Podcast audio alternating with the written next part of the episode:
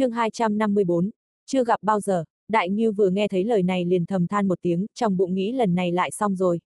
Một năm nay hắn đã dẫn không ít người đến cửa hàng này, nhưng chỉ cần Vương Lâm nói giá ra là mọi người đều lắc đầu rời khỏi.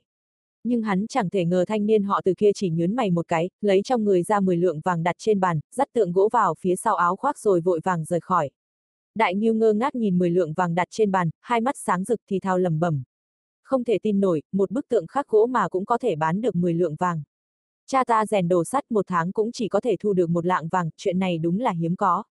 Sau khi tự nói với mình, hắn hạ quyết tâm, bất kể 60 năm, hắn cũng phải học cho bằng được nghề này. Chỉ cần có nghề này trong tay, đại như hắn cả đời sẽ không phải lo cái ăn cái mặc. Lúc này hắn không nghĩ đến sau 60 năm, mặc dù có thể chế tác tượng gỗ giúp hắn không phải lo đến cái ăn cái mặc, nhưng 60 năm sau, thanh niên họ từ kia cho tượng gỗ vào túi rồi ra khỏi cửa hàng, vội vã về nhà từ biệt cha mẹ. Thậm chí bữa tối cha mẹ chuẩn bị hắn cũng không động đến một chút, khẩn trương dẫn theo người lên xe ngựa hướng về Đông Nam Vương Phủ phi nhanh mà đi. Vương Lâm cầm lấy vàng ở trên bàn tiện tay ném vào một cái khay nhỏ bên cạnh, không thèm liếc nhìn một cái. Trong cửa hàng này, ngoài những bức tượng khắc cha mẹ người thân ra, những thứ còn lại Vương Lâm không thèm để ý đến. Hắn chỉ muốn tâm tính của bản thân được bình thản để cảm ngộ thiên đạo mà thôi.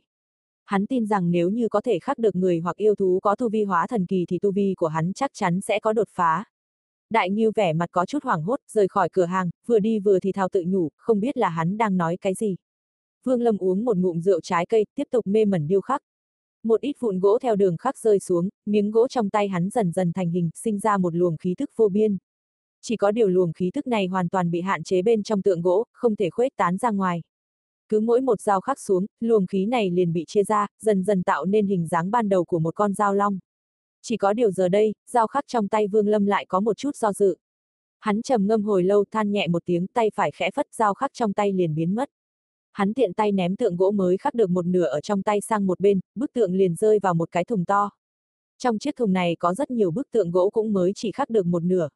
Nếu nhìn kỹ những tượng gỗ này thì có cả người cả thú. Mạnh đa tử cổ đế, lục dục ma quân, thượng phẩm, linh thú thậm chí là thú hoang. Đám tượng gỗ này tuy rằng khác nhau, nhưng có một điểm chung đó là toàn bộ đều là hóa thần kỳ trở lên. Một năm qua, Vương Lâm đã thử rất nhiều lần, nhưng Thủy Trung vẫn không thể khắc ra được những nhân vật và yêu thú có tu vi hóa thần kỳ. Nếu cố gượng ép, kết quả chỉ có một, đó là tượng gỗ sẽ hóa thành cho bụi. Hắn trầm mặc một chút, hai mắt nhắm lại, lập tức bên ngoài thân thể hắn xuất hiện một tầng xương màu hồng rộng chừng một bàn tay. Luồng sát khí màu hồng những ngày này có lại ngày càng nhanh, dĩ nhiên đang bị Vương Lâm nén ép tới mức độ này. Với tiến độ này, Vương Lâm cũng hơi vừa lòng. Một năm qua, hắn chưa từng cố gắng gượng ép, nhưng ngay sau khi có tâm niệm này, liền tự nhiên đã có thể làm được. Vương Lâm tin rằng dần dần hắn sẽ có thể nén ép được toàn bộ khối sát khí này. Tuy việc nén ép sát khí đối với việc nâng cao bản lãnh hay hiểu được thiên đạo cũng không có gì liên hệ. Nhưng Vương Lâm luôn có cảm giác nếu một ngày sát khi màu hồng này tiêu tan thì hắn nhất định sẽ hối hận người tu đạo tu luyện đạt tới một trình độ nhất định mới có thể sinh ra được một loại khí thức như vậy. Điều đó khiến Vương Lâm không chút do dự, bắt đầu nguyện luyện áp xúc sát khí. Lúc này ở ngoài cửa hàng, cha của Đại Nhiêu lớn tiếng gọi. Vương huynh đệ, chị dâu ngươi hôm nay có làm một vài món ngon. Chúng ta đi uống vài chung nào. Vương Lâm mở mắt trong mắt lóe lên ánh sáng thâm thúy. Hào quang lúc này dần dần chậm rãi tiêu tan, cuối cùng hoàn toàn biến mất. Giờ đây, Vương Lâm lại biến thành phàm nhân. Hắn mang theo hồ rượu, sau khi đi được hai bước do dự một chút lấy nén vàng từ trong khay ra, sau đó đi ra ngoài. Lại nói đến thanh niên họ từ kia, khi ngồi trên xe ngựa trong lòng vô cùng kinh hoàng. Hắn nhìn vào vật được bọc trong áo khoác mím mím môi, ánh mắt lộ vẻ vui mừng. Hắn không thể ngờ được rằng lần này về thăm cha mẹ lại có thể gặp được kỳ nhân bực này, có thể điêu khắc ra những tượng gỗ như vậy. Phải biết rằng, cuộc đời này vương gia chỉ yêu thích một thứ duy nhất. Bất kể là vật phẩm chế tác từ đá hay từ gỗ, hoặc từ bất kỳ loại vật chất nào, chỉ cần điêu khắc thành hình thì đều là thứ vương gia yêu thích. Mà thế tử lại là đứa con có hiếu, nếu chính mình đem tượng gỗ này dâng lên tất nhiên sẽ được thế tử trọng thưởng. Nghĩ đến đây, gã thanh niên họ từ lập tức hít sâu một hơi. Đội xe này có hơn 10 cỗ xe ngựa phi đi rất nhanh trong kinh thành. Tốc độ đã nhanh nhưng hắn hận là xe ngựa không thể đi nhanh hơn một chút mau chóng đưa mình trở lại vương phủ. Hồi lâu sau, xe ngựa dừng lại, gã thanh niên họ từ lập tức đẩy cửa xe nhảy xuống, vội vàng đi vào trong vương phủ. Tới phủ nội đông, họ từ đứng ở bên ngoài một cung điện lộng lẫy cao giọng nói. Thế tử điện hạ từ đào có chuyện quan trọng xin cầu kiến. Một lát sau từ trong cung truyền ra một thanh âm trầm. Từ đào, ngươi không phải về quê thăm người thân sao, quay trở lại làm gì? Có chuyện gì để ngày mai nói đi? Từ đào mơ hồ nghe thấy từ trong điện truyền ra vài thanh âm dịu dàng nũng nịu. Hắn do dự một chút, lẽ ra lúc này mình không tiện làm phiền, nhưng vật trong túi hắn làm cho hắn cảm thấy đủ tin tưởng.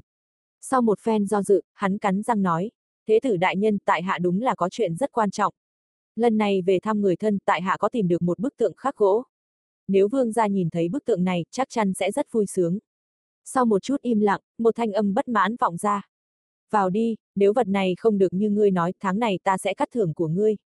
Từ đào vội vàng đi vào, chỉ thấy trong cung điện có một tấm lụa trắng từ trên trần nhà hạ xuống che một cái giường lớn. Một thanh niên sắc mặt tái nhợt khoác một chiếc áo bào màu tím đang ở trên giường, ánh mắt có vẻ âm trầm. Từ đào trong tay cầm áo khoác nhẹ nhàng mở ra. Bên trong lộ ra một bức tượng giao long bằng gỗ. Thanh niên kia nhìn bức tượng gỗ trong khoảnh khắc lập tức đứng lên. Hắn nhanh chóng tiến đến bên cạnh đưa tay phải cầm lấy tượng gỗ. Từ đào đang định nhắc nhở thì thanh niên kia bỗng hô lên một tiếng, sau khi tay phải phất lên, bức tượng gỗ trong tay liền biến mất. Mắt hắn tỏa ra hào quang mãnh liệt cười to nói. Từ đào giỏi lắm, ngươi đã lập được một đại công. Nói xong hắn vỗ bên hông lấy ra một thứ trông như túi tiền. Từ bên trong lập tức tràn ra một đám mây tía trong nháy mắt bao phủ toàn thân hắn. Chỉ thấy người thanh niên lúc này trên người đã mặc một chiếc áo trường bào màu tím. Trong nháy mắt khi đám mây tía xuất hiện một cơn gió nhẹ thổi qua cung điện. Tấm lụa trắng phía trên chiếc giường lớn bị thổi bay ra một góc. Từ phía phát ra hai tiếng kêu duyên dáng, lộ ra hai thân thể mềm mại tuyệt vời. Từ đào không thể không liếc mắt một cái, nuốt một miếng nước bọt. Sau đó lập tức cúi đầu xuống. Gã thanh niên này không phải phàm nhân mà là một tu sĩ, chẳng qua là tu vi không cao, mới chỉ đến tầng thứ 8 ngưng khí kỳ mà thôi. Hắn nhìn từ đào, vừa rồi từ đào làm gì đã bị hắn nhìn thấy. Vì thế hắn cười nói, mị cơ, đi ra, từ hôm nay ngươi thuộc về từ đào. Một tiếng kêu yêu kiều từ trên giường phát ra. Đột nhiên một thân thể kiều diễm từ trên giường bước xuống, lôi từ đào đang ngơ ngác ra ngoài cửa đi mất. Ánh mắt thanh niên kia chợt lóe lên, vội vàng rời khỏi cung điện. Hắn trực tiếp đi thẳng vào giữa đại điện của vương phủ. Ở bên ngoài điện, hắn nghe được từ bên trong truyền tiếng nhạc cũng như tiếng cười của phụ thân hắn. Lúc này bên ngoài đại điện có một đám hộ vệ đứng canh. Đám hộ vệ nhìn thấy thanh niên này lập tức quỳ một gối xuống. Thanh niên kia vội vàng đi qua, tiến thẳng vào đại điện. Trong đại điện có bảy kỳ án, ngồi phía sau là hai tu sĩ mặc đạo bào. Hai người này tuy đều mặc đạo bào nhưng màu sắc lại có chút khác biệt, một màu đen một màu xanh.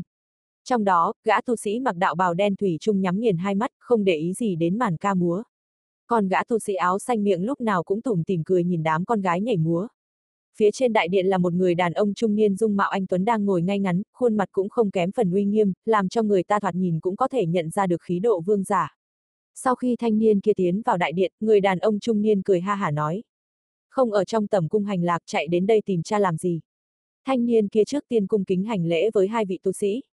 Sau đó nhìn người đàn ông trung niên, nói, phụ thân, người hãy xem vật này. Hắn khẽ lật tay phải, lập tức bức tượng giao long được đặt trên mặt đất.